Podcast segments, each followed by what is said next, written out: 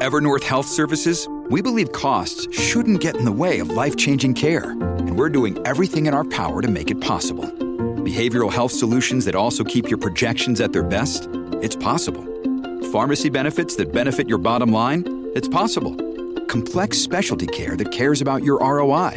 It's possible. Because we're already doing it. All while saving businesses billions. That's Wonder made possible. Learn more at evernorth.com/wonder.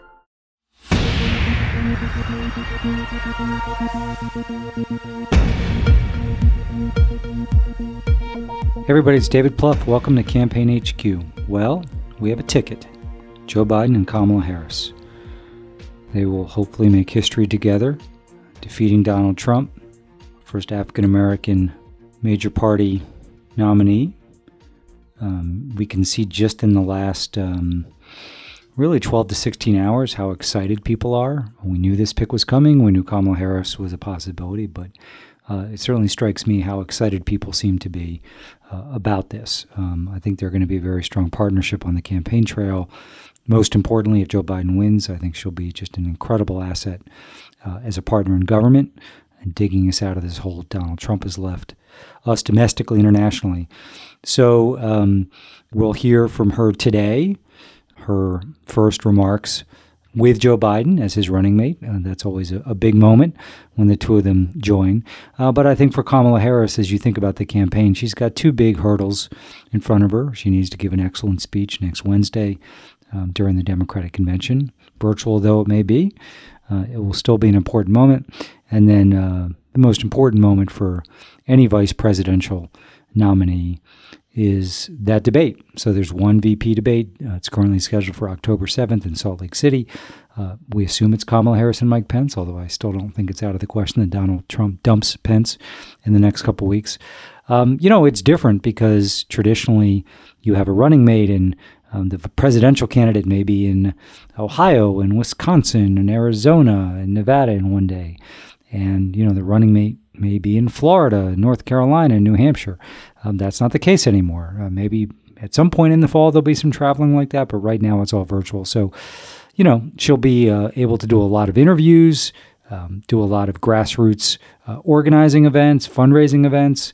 I think she'll be really helpful to, uh, in the Biden campaign on questions around voter suppression and voter protection and making sure that we can actually execute this election. So, um, really exciting day uh, for Joe Biden and his campaign. I think uh, for the Democratic Party, I would argue for the country.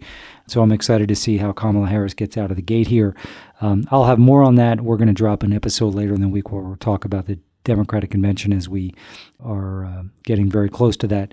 Uh, but today we're going to go deep into the United States Senate. We've spent most of our time on this podcast on the presidential race, but we're going to talk about the United States Senate, a prime opportunity, a necessary opportunity for the Democrats to win back the Senate. Um, the map has uh, gotten more favorable in the last two to three months, similar to the presidential race.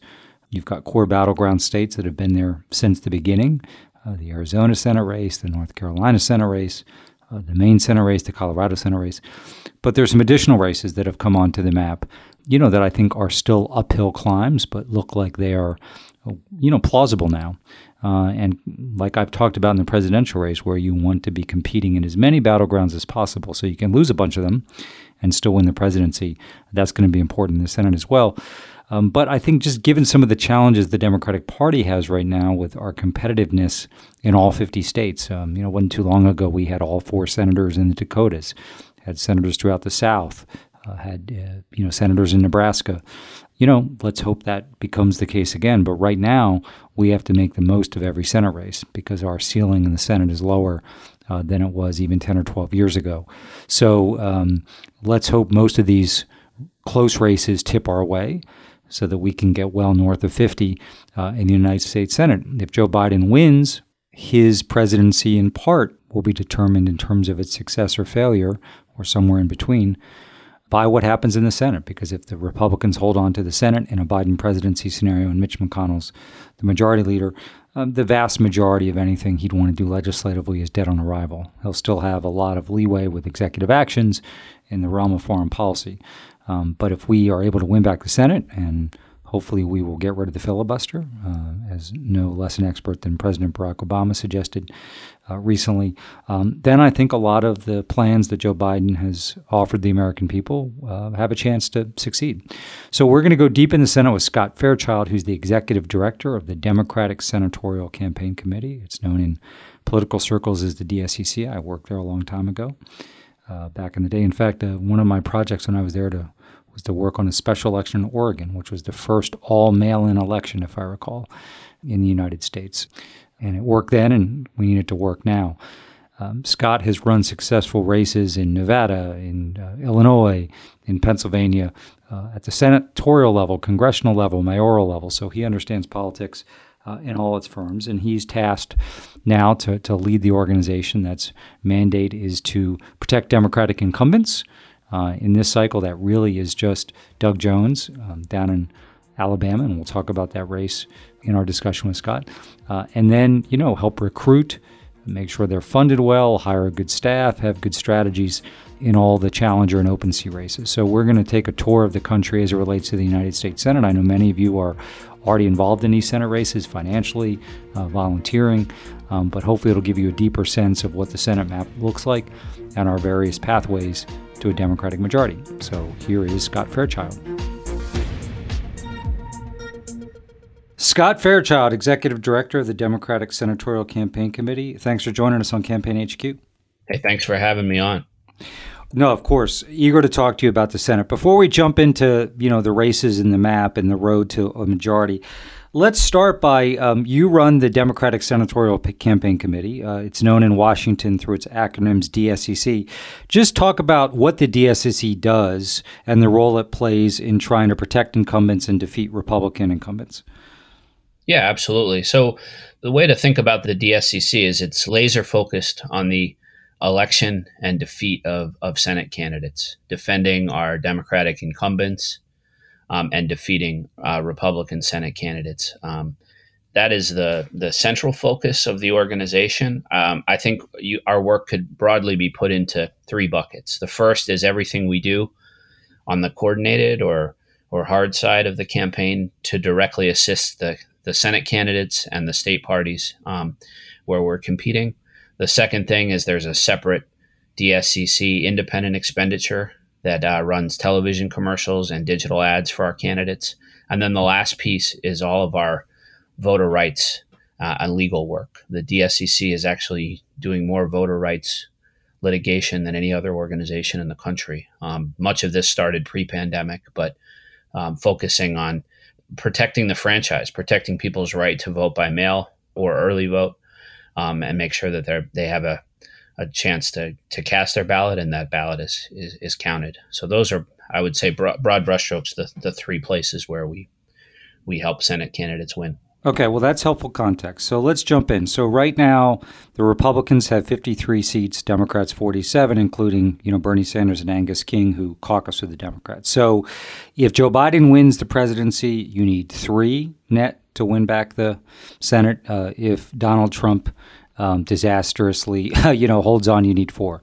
So let's start with you. It looks, and correct me if I'm wrong, but there's one incumbent senator that you think will have a tough race this time, uh, who is Senator Doug Jones, who won that uh, remarkable victory um, in a special election. So let's talk about that race, because obviously, if Doug Jones wins, then um, you know you're not in the hole at all. If he obviously loses, uh, then you go down to 46 uh, and need to yeah. pick up an additional seat. So let's talk about that race first. Sure. Yeah, absolutely. So, Doug Jones, if he was on this podcast, he would tell you he's the underdog just because of uh, how Republican leaning the the state is. But Jones definitely has uh, a couple advantages over a typical Democrat. Um, the first is he, uh, I think he will get record African American turnout like he did in his special election.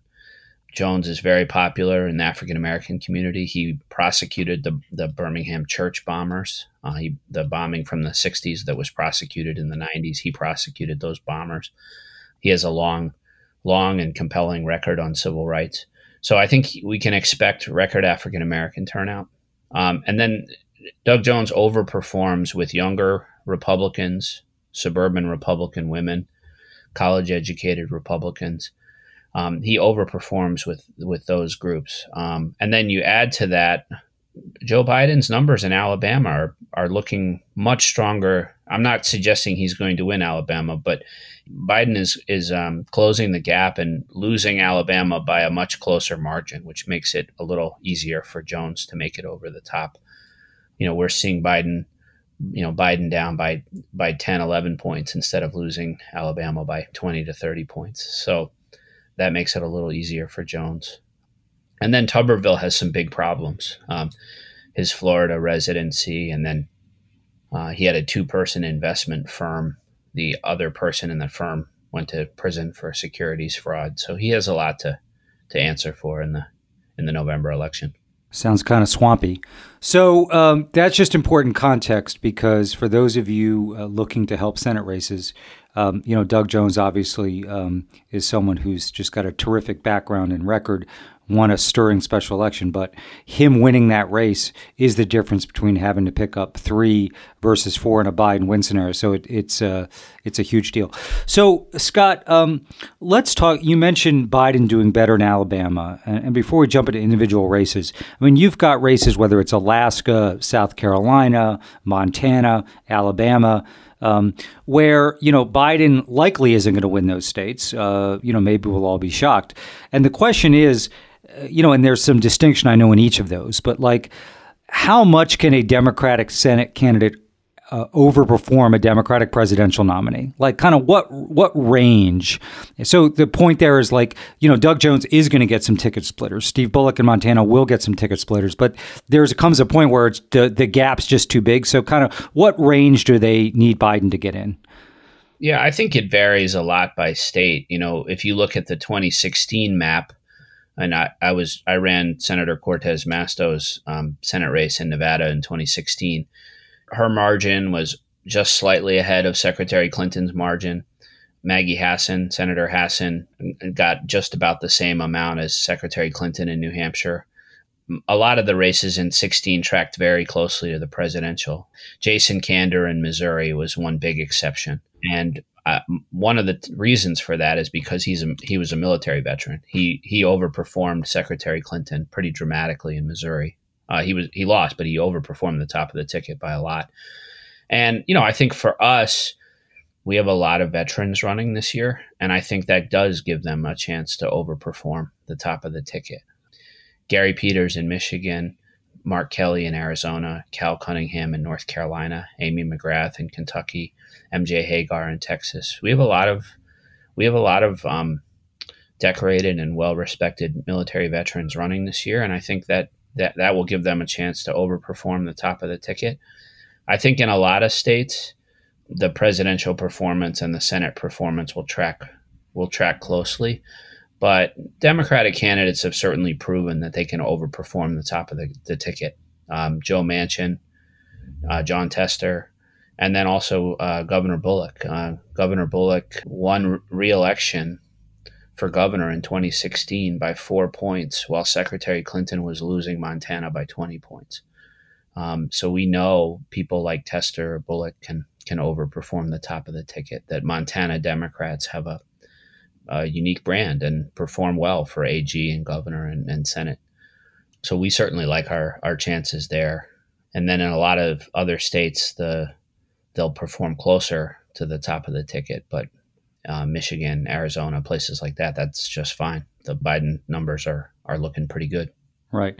So um, I said I just wanted one question before we jumped in a race. I have one more. So you know, you mentioned we just talked about kind of where the presidential nominee has to be uh, to win. In some cases, it'll track very uh, closely. Others, you mentioned uh, Montana, Alabama, it won't.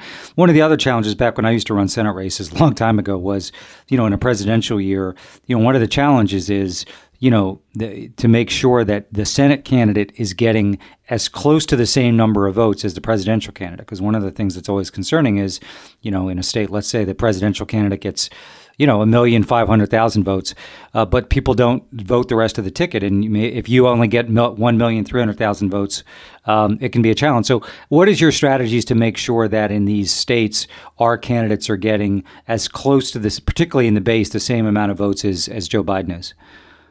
Yeah, the first step is on the both the airwaves and the digital advertising, making sure that our candidates are are well funded um, and are are running enough television and digital advertising to to close the name ID gap, so that they are just as well known as as Joe Biden or as as close to it as humanly possible. That's step one, and then the second piece is through the state parties, and we're very lucky this cycle. The state party partners have been really fantastic. The with the state parties making sure that our coordinated campaigns are maximizing both the the knowledge about our candidates and then making sure people complete the ballot and have as little uh, undervote as, as, humanly possible. So they're constantly hearing the the Senate candidate's name uh, over the phone, over the phone or through the mail. It used to be on the doors, but uh, less of that these days due to the the pandemic. But if they're getting enough touches on mail and phones, digital, plus the television advertising, that should minimize that that that undervote problem that that you outlined. Right. Okay. So let's jump into races. And you obviously, Scott, um, if I'm not mentioning a race, um, you just jump in. But let's start with uh, actually the core presidential battlegrounds. You mentioned Senator Gary Peters, Democratic incumbent. I don't want to dwell on that because you know Biden's got a huge lead there. There's some su- suggestion Trump's going to drop out, and Peters looks sound, but we know that's going to be a tough race. So let's talk about Arizona and North Carolina, two prime battlegrounds where right now Joe Biden's leading in polling. Uh, both uh, Mark Kelly in Arizona, Cal Cunningham are leading. How do you see those two races? And are those our two best chances for pickups? I don't mention. We'll talk about Colorado in a minute. So let's focus on North Carolina and Arizona. Yeah. So I think for us, um, like you said, we can we can come back to Colorado, so we're not f- forgetting about that important opportunity. But in in Arizona and North Carolina, I think we have we have really strong candidates. I just mentioned, you know, how both are both are military veterans. I, both I think are going to perform better than the top of the ticket. And Mark Kelly, who's a, a first time first time candidate, he's outraised Martha McSally, who's the incumbent, six quarters in a row. He has an $11 million cash on hand advantage over McSally. For your listeners, um, Martha McSally ran and lost for Senate in 2018 to now Senator Sinema, and then was reappoint was appointed to the other seat. So she's not actually been a, even though she's a senator, she's she's not been an elected Senate incumbent, which makes her even weaker. And then in the North Carolina Senate seat, Cal Cunningham has also proven to be an excellent candidate. Really strong fundraising. He's um, he's been outraising Thom Tillis um, the last couple quarters and um, outpolling him. Tillis is um, job approval rating is in the high 20s, low 30s. So I think you're seeing in, in that case, um, I think Cunningham's chances are good. We're not taking it for granted. I mean, the DSCC has reservations and spending that are very aggressive in both Arizona and North Carolina. But you know, I I, th- I like our, our chances in, in both of those races. So, uh, Scott, I've talked to some of our uh, guests previously about this question as relates to the presidential, but it's closely linked to your uh, Senate races. Are you how concerned are you about um, sort of astronomically high or unusually high turnout for Trump in some of these battlegrounds that would then flow down to the Senate races, or do you think his current troubles hurt him not just with swing voters, but also going to harm his ability to really jack the kind of turnout you know they need to win? Yeah, I mean, I think turnout across the board is going to be really high. We've certainly saw that in the last couple Democratic primaries: Montana, Iowa, Georgia, Texas, both primary and runoff. Turnout was high, uh, but higher and more enthusiastic for our side. I think Trump has a couple problems. One, I think he's losing. A lot of Obama Trump voters are coming back to the Democratic Party. I do think his enthusiasm will be dampened by his handling of the pandemic. And lastly, I think he's creating a lot of chaos and confusion with his voters by constantly criticizing vote by mail. Vote by mail and absentee mail ballots are something that both parties and all Americans can and should use. And it's causing a lot of confusion and dampening enthusiasm in his base. And it's mystifying because, you know, President Trump votes absentee. His family members vote absentee.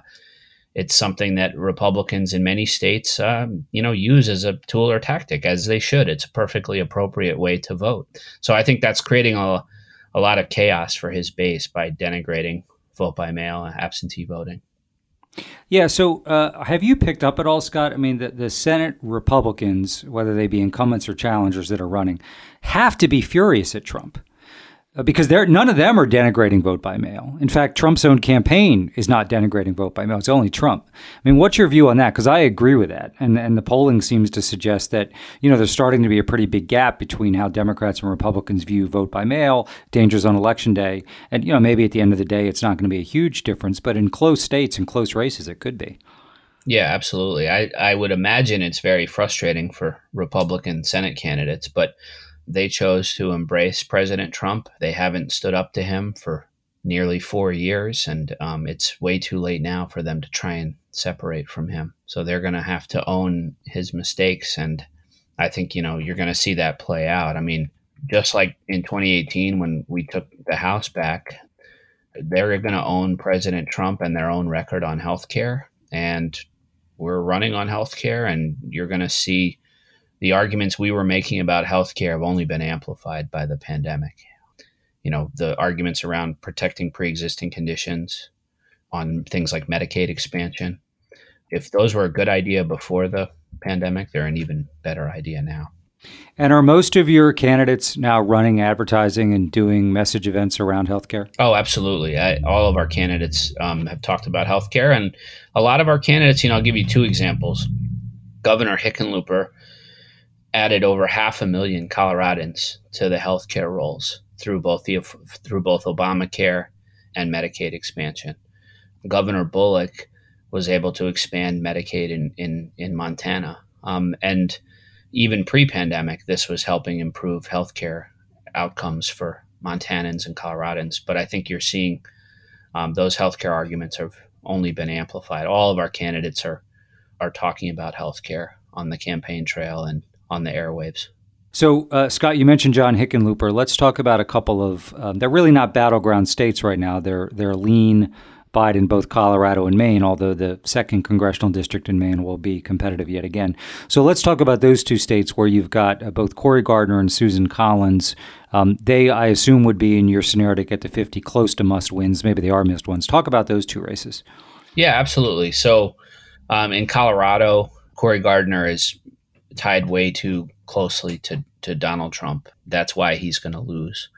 Governor Hickenlooper, um, for your listeners, um, Governor Hickenlooper was the long-serving mayor of Denver, and then and then was elected in both 2010 and reelected in 2014, um, governor of Colorado. Uh, very popular figure in the state, and uh, he's got an, an, incredible record. He talks about uh, both ex- what he did to expand healthcare for Coloradans, but he also talks about how when he was governor, Colorado went from the mid 40s to number one in job creation. So he's a popular, well known, well respected figure. And then you contrast that with, you know, Cory Gardner, who's just a complete rubber stamp for Donald Trump. No separation from Trump on anything meaningful. So that race is looking really good for us. We're not going to take it for granted. We're working hard. Governor Hickenlooper is raising money. He's getting out on the campaign trail virtually as aggressively as he can, but we feel really good about our chances there. And what there's uh, there's the you know the conventional wisdom uh, is that that John Hickenlooper's a you know friend of mine and I've spent a lot of time on the campaign trail in Colorado has has had a few stumbles. Um, are you picking that up in the polls? Or, for instance, do you think there's a chance that uh, you know as a former governor, quite popular, he's able to outperform Joe Biden in Colorado? You know, even though Biden could be heading to a pretty significant win in Colorado. Yeah, I I, I do. I think uh, Governor Hickenlooper's um, he's a, he's a popular, well known, well respected figure in the state. So I, you know, I just uh, w- in the the polling that I see, you know, you see a really very large, well outside the margin of error path for for Hickenlooper. Um, you know, it's still a purple state. We have to like work hard and not take it for granted, but we're seeing Hickenlooper's numbers really strong against Gardner. Okay, and let's talk about the cowardly Susan Collins up in Maine. Yeah, so in early 2019, I you could definitely call me a, a Maine skeptic. Susan Collins won re-election in 2014 with uh, with over 68% of the vote. Um, so, you know, I started the cycle skeptical about uh, winning that seat, but we recruited the Speaker of the State House, Sara Gideon, and she's proven to be an incredibly adept campaigner. Not only is she dramatically outraising Susan Collins, and most importantly, she's outraising her with um, low dollar contributions which is true across the board, but she's she's outraising Susan Collins. But the other thing that Gideon has done that's really smart, she was doing this pre-pandemic, and then she's continued this post-pandemic. She was doing town halls in every single town throughout Maine. Uh, once the pandemic hit, now those town halls have you know converted to being either Zooms or, or telephone town halls. So, but she's still meeting with Mainers town by town and answering questions, which is something Susan Collins hasn't done a town hall in, in years. So I think she's getting a lot of credit for showing up. Showing up used to be in person and now it's been switched to more virtually, but it's still she's still doing virtual events that are dedicated to to focusing on this town, answering questions from Mainers in this town, then the next town, then the next town. And I think she's getting a lot of credit for for doing that. Um, so what we're seeing in that race is um, Gideon has a, a small lead. Um, I think Sara Gideon is probably up by you know two to five points depending on who you ask. And I think the problem for for Susan Collins is um, she's tied too closely to Trump on a number of key issues. The Republican tax bill, which benefited wealthy people but really didn't benefit Mainers and then not just the vote for Kavanaugh, but also just the you can't say you're pro-choice and then fill the court with anti-choice Federalist Society judges, and and Mainers see through that. So, I think our our odds of winning there are are, are really excellent. Well, no, uh, the skepticism I think was understandable because you know you mentioned Jason Kander in Missouri uh, in 16 who who really dramatically outperformed Hillary Clinton. Uh, you know, Doug Jones will need to do that and will clearly outperform Joe Biden. The question is by how much. You would have thought at the beginning of this cycle that you know that's one of the issues with Collins is she's just going to do so much better because she's shown an ability to wing a lot of swing voters, even Democrats. That even if our nominee won, you know, by three or four or five points, would it be enough? And it seems like right now she's become um, a traditional Republican. Is that fair, or does she still have some outsized strength there cons- compared to other incumbent Republicans? I mean, she's certainly running stronger than than Trump is in Maine, but not by enough. I think people right. are starting to see that when the rubber really hits the road, she votes with with Donald Trump and Mitch McConnell. And then, you know, combine that with I mean, part of what turned me around on this race was our candidate recruitment. Sara Gideon is she knows the state. She has an impressive record as Speaker of the State House on things like opioids, property tax cuts. Um, she certainly knows the state. And then she's proven to be a really adept campaigner in terms of both meeting with voters and, and raising money. Um, and she's got a small dollar grassroots army that she can just go back to time and time again. And that's true across our map. Um, most of our candidates are out raising the Senate incumbents, especially with small dollar donations, which allows us to, you know, go back to people again and again to make sure that, you know, our candidates are competitive.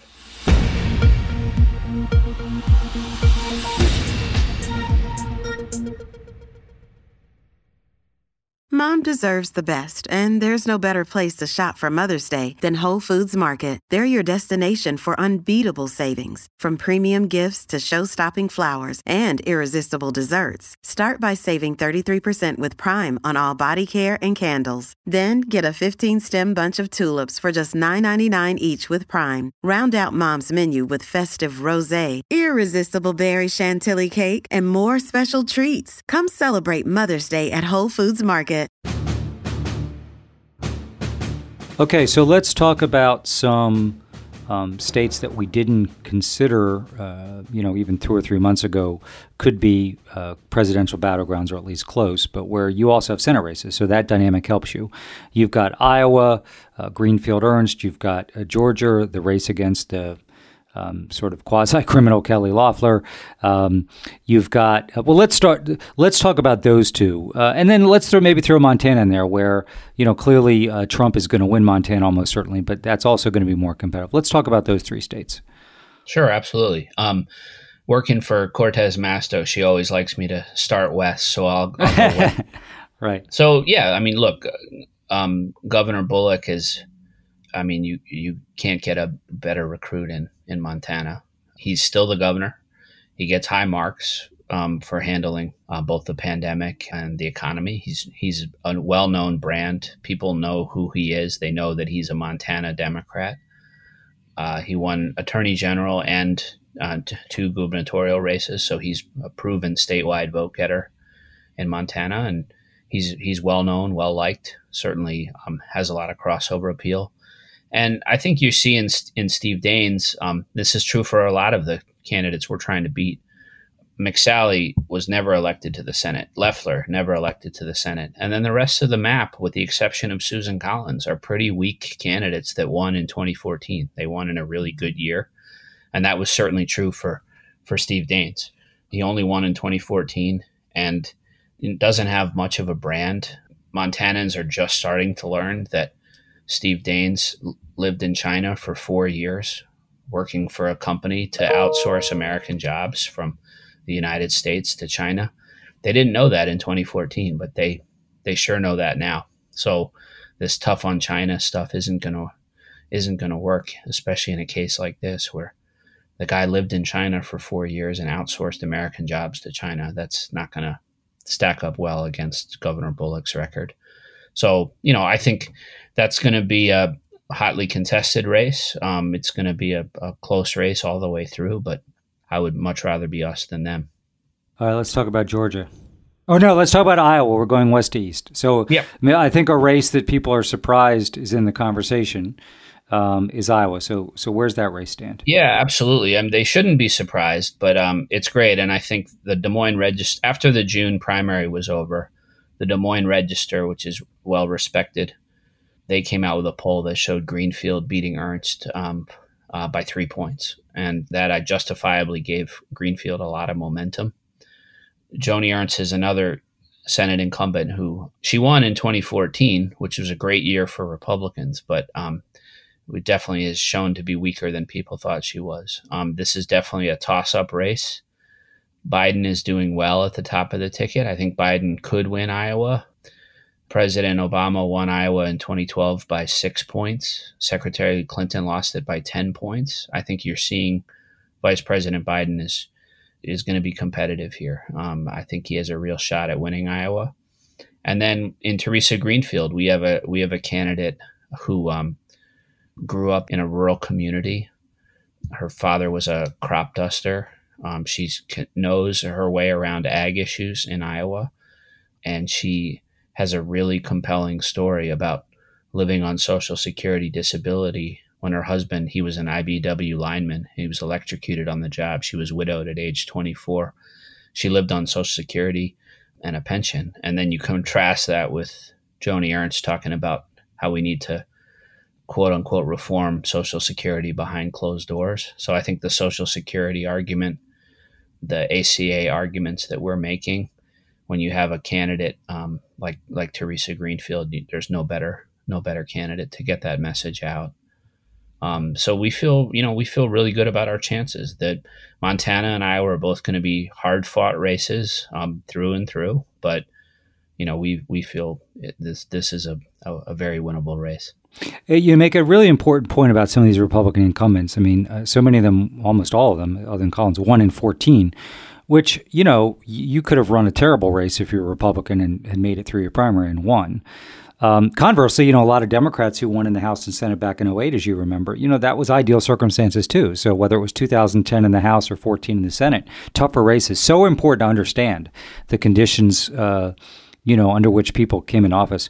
So in Georgia, I mentioned um, uh, Loeffler, but you actually have two Senate races in Georgia. So, so talk about that, yeah. which I think confuses people well, why they are and who's running and, and whether they're going to perform uh, independently or, or largely in the same trajectory.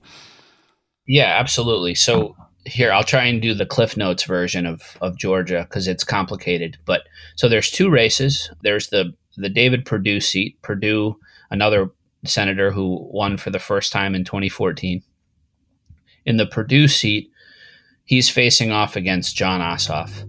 And on the November ballot, you're going to have Perdue, Ossoff, and one Libertarian.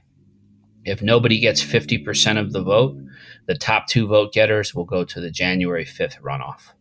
So that's uh, that's the Perdue seat.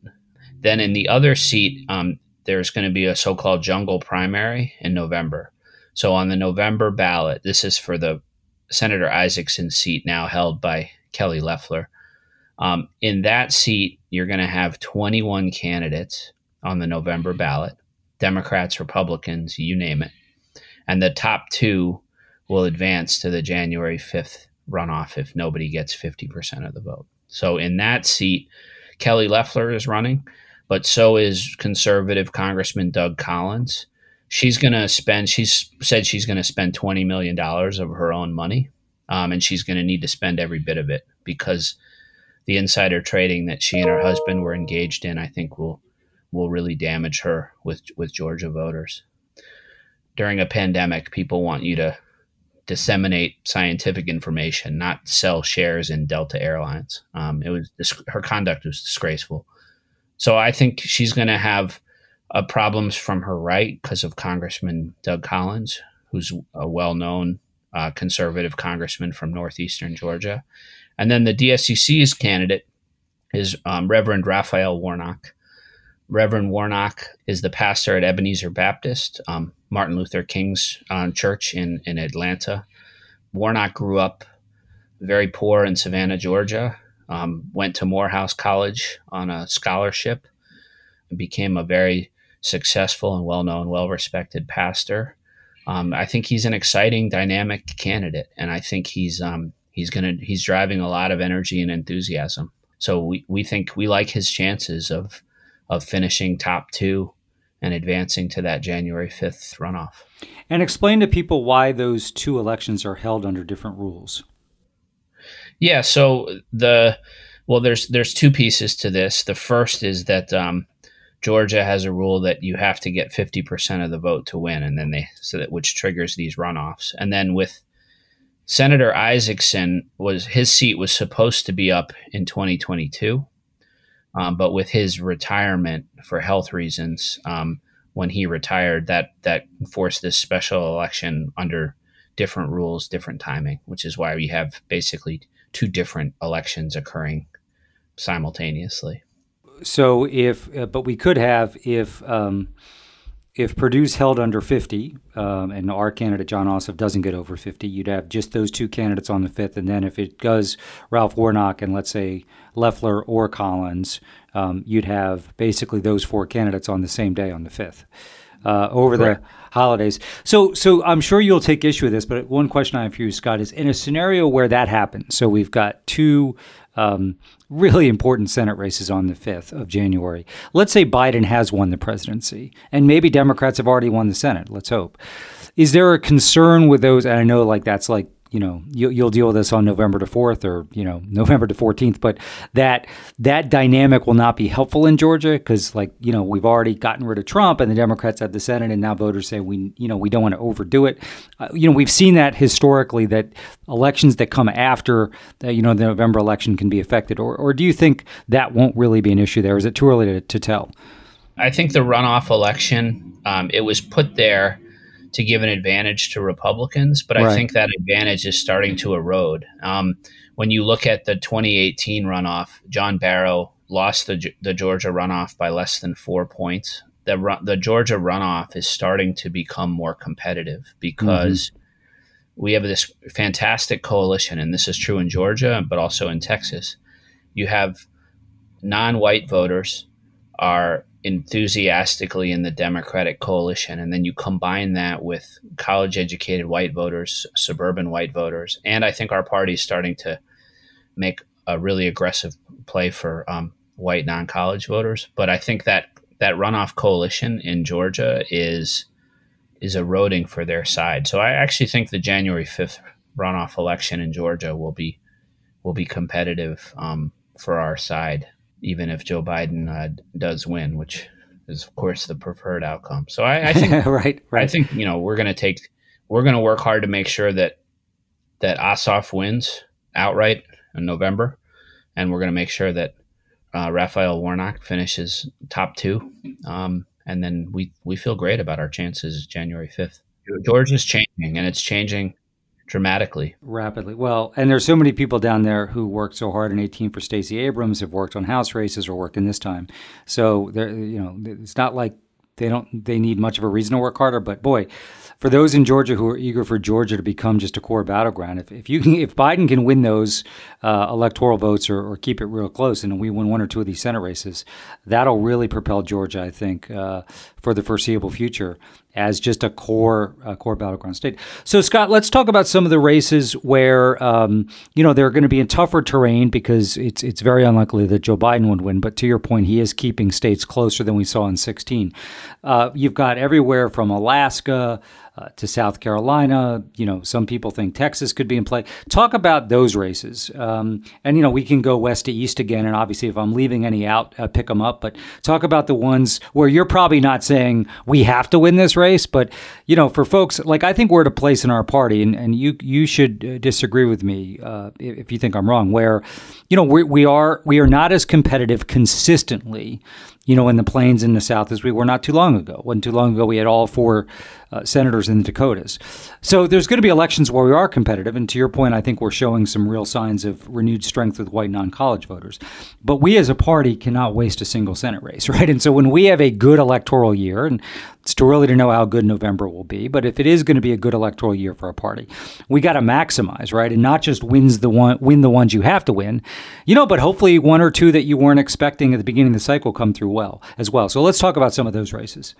Yeah, I mean, one of the ones that I'm very excited about. I think I think we are going to win the Texas Senate race. Hmm.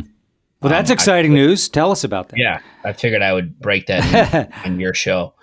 But look, uh, you know, John Cornyn's job approval ratings at 36%. And we have a fantastic candidate. MJ Hegar is an Afghan war veteran, decorated Air Force um, veteran, working mom. I think if she, if her fundraising can take off, and I think it's starting to, her primary and runoff was delayed because of the pandemic. So her runoff didn't conclude until July 14th. But ever since the runoff has concluded, her fundraising has taken off.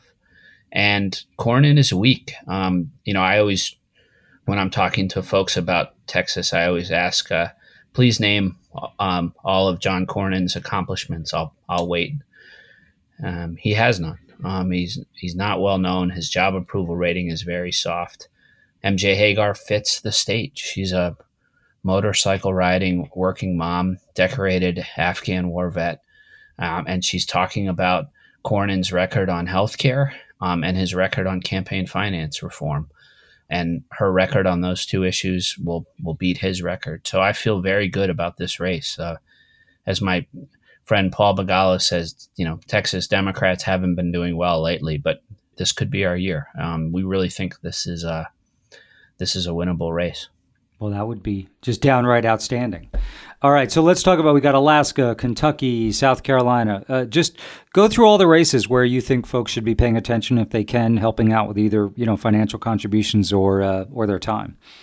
Yeah, absolutely. So, um, so in Alaska, Dr. Al Gross he's a doctor. Uh, he's a commercial fisherman, born and raised in Alaska. Um, contrast that with Senator Sullivan, who moved to Alaska just a few years back. Um, as folks may not remember this, but Sullivan only won his seat in 2014 by 6,000 votes. So we think that Dr. Gross has a real shot. He's running um, as an independent who would caucus with the Democrats. He's been endorsed by the Alaska Democratic Party. Uh, I think he's got a compelling biography, and I think he has a compelling case to make. Um, he's uh, certainly making the argument that you know Alaska depends on on three industries: oil, tourism, and fisheries, and they're all being devastated right now by a combination of the the pandemic and low oil prices. So I think his background as both a doctor and a commercial fisherman, he knows a lot about the Alaska economy And then he also knows a hell of a lot about healthcare. So I think he's got a good argument to make. The Kansas race, we'll, we'll know more in the next couple days. But if Kobach wins that primary, I think everybody in both parties would acknowledge that Kobach is a radioactive candidate. He would really jeopardize the Kansas Senate seat. This is a seat where Democrats haven't won since 1932. But Chris Kobach was the Secretary of State. He defeated the incumbent Republican governor in the primary and then went on to lose the general election to Democrat Laura Kelly by over five points. So he's got a radioactive brand. The Republicans know it. Um, if he wins the primary tonight, and we probably won't know until Thursday or Friday, but if he wins the primary tonight, that seat is really vulnerable. And we, I think we've recruited a stellar candidate. Um, Dr. Barbara Bollier, she was a uh, moderate Republican state senator pro choice, pro Medicaid expansion. Um, she switched parties a couple years ago because she was so frustrated over the the inability to pass Medicaid expansion, which would which would save lives and improve healthcare outcomes. So she's an impressive doctor, you know, moderate Republican turned moderate Democrat. Um, she's raising a lot of money. I think she's going to make that race really competitive. And we've seen polling that shows her competitive against um, Hamilton and Marshall as well. But certainly Kobach would be their weakest candidate, and the Republicans know that too.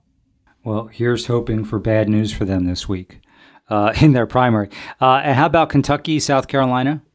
So in Kentucky, the Republicans are nervous. Mitch McConnell has spent or reserved over $20 million for his Senate race.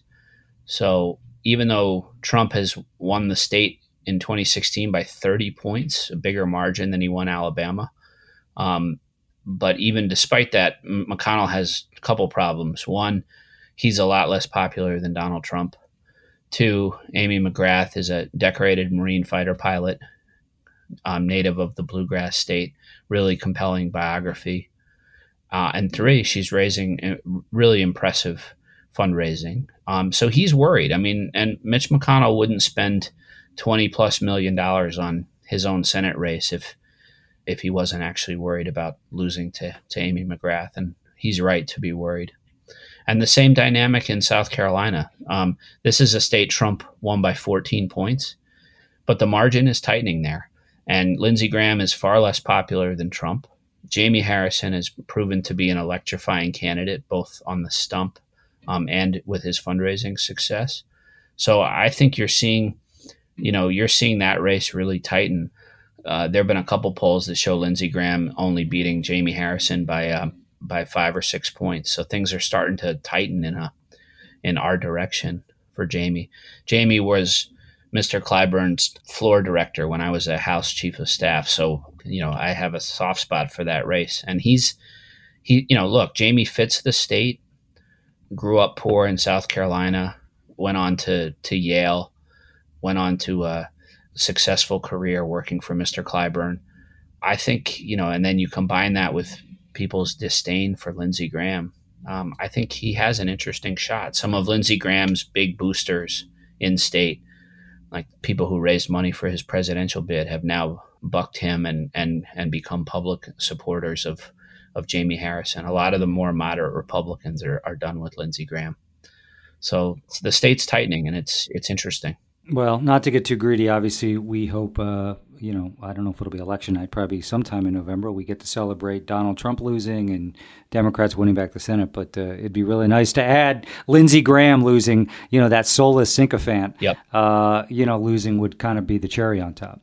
And, and and also the mayor of Shreveport, Louisiana, just got in the race in, in Louisiana against Cassidy. Um, decorated Iraq War vet, uh, president of his class at West Point mayor of Shreveport named uh, Adrian Perkins. Incredibly impressive, you know, in the videos I've seen. Uh, that's going to be an exciting race. So, talk to everybody about the timing uh, timing of that race.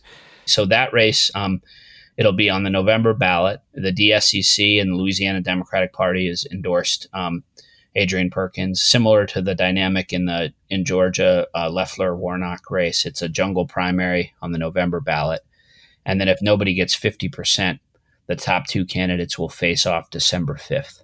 So the job job one for for Mayor Perkins is um, get Cassidy under 50%. I think he can do it. This is a guy who um, grew up in humble beginnings in Shreveport, Louisiana. You know, was a president of his class, class president at West Point, decorated Army veteran, uh, elected mayor of Shreveport, third largest city in the state. He's got a healthcare argument that's very compelling on Medicaid expansion against uh, Dr. Senator Cassidy. So I think he can hold him under 50% and force a December 5th runoff. The last thing I'll just say how the momentum is going 97% of the Republican spending is on defense, and 97% of Democratic spending is on offense. So um, I think that shows you that these guys can't get away from President Trump fast enough. So, Scott, I'm just going to ask you a last question to take off your Senate hat for a minute and put on a, a presidential hat. So, you uh, ran uh, Patrick Murphy's uh, campaigns, were his chief of staff. For those of you don't know, that's Bucks County, Pennsylvania, uh, kind of you know core battleground of the presidential race. Uh, Bucks was a battleground for us in the Obama years. We won it, if I recall, against Romney by around 4,000 votes, give or take. Uh, Hillary actually, you know, if I remember correctly, walked out of southeastern Pennsylvania with, a, with about a 450,000 vote lead, really overperformed Obama in the suburbs. Had decent turnout in Philly, maybe not all you would have liked, but you know, didn't do as well in Bucks County as people thought. She won it, but but super narrowly, in part because some of the more working class areas of Bucks County really gravitated to Trump. I'm just curious, is and, and obviously Bucks County is not Arizona, North Carolina, but you're you're seeing a lot of research. You're you you understand how voters are behaving in this election. What could we expect out of Bucks County uh, in a Biden Trump matchup, in your view? Some of um, President Trump's sales pitch, particularly around unfair trade deals. The reason that President Obama did so well there in 2012 was that he used the auto rescue to paint Mitt Romney as the out of touch plutocrat while he's fighting for American jobs. The auto industry is mostly in in western Pennsylvania and Michigan, but it, um, there are there are some small facilities in lower Bucks as well. So I think that that argument around the auto rescue is what helped President Obama against Mitt Romney. But fast forward to 2016, Trump was the one railing about unfair trade agreements with China. Somebody like Joe Biden, who was born in Scranton, and I think people will get that he's going to stand up to China. I think that will get some of those folks back. You know, a lot of Democrats were frustrated by by unfair trade agreements with with China, and I think our you know as our party recaptures that, we're going to recapture a lot of those battlegrounds like Lower Bucks and and places like Michigan. Well, if we do, I mean, uh, for those of you, and I think probably all of you listening to this, uh, you know, are paying a lot of attention to this election. Um, you know, you ought to pick out your counties that you're going to follow closely on election night and the days after as votes get counted. And Bucks County certainly at the top of the list. And, and I agree with Scott. That's going to be, if, if we can. Uh, if we can repair some of the erosion in lower bucks, it's a good sign across the country that night. Well, listen, Scott, uh, great luck to you uh, in winning back the Senate and, and both maybe beating McConnell, but certainly, uh, you know, uh, making sure he is no longer majority leader uh, and can uh, you know, which is going to be such a key ingredient to making the progress we as a country uh, need to make. So, uh, would encourage all of you that have your favorite Senate races um, to continue to give uh, both of your time and, and, whatever money you can. If you live in those states, uh, really dig in and help our candidates here, uh, you know, in the closing 13 weeks. So, Scott Fairchild, thanks for your time today. Thanks so much.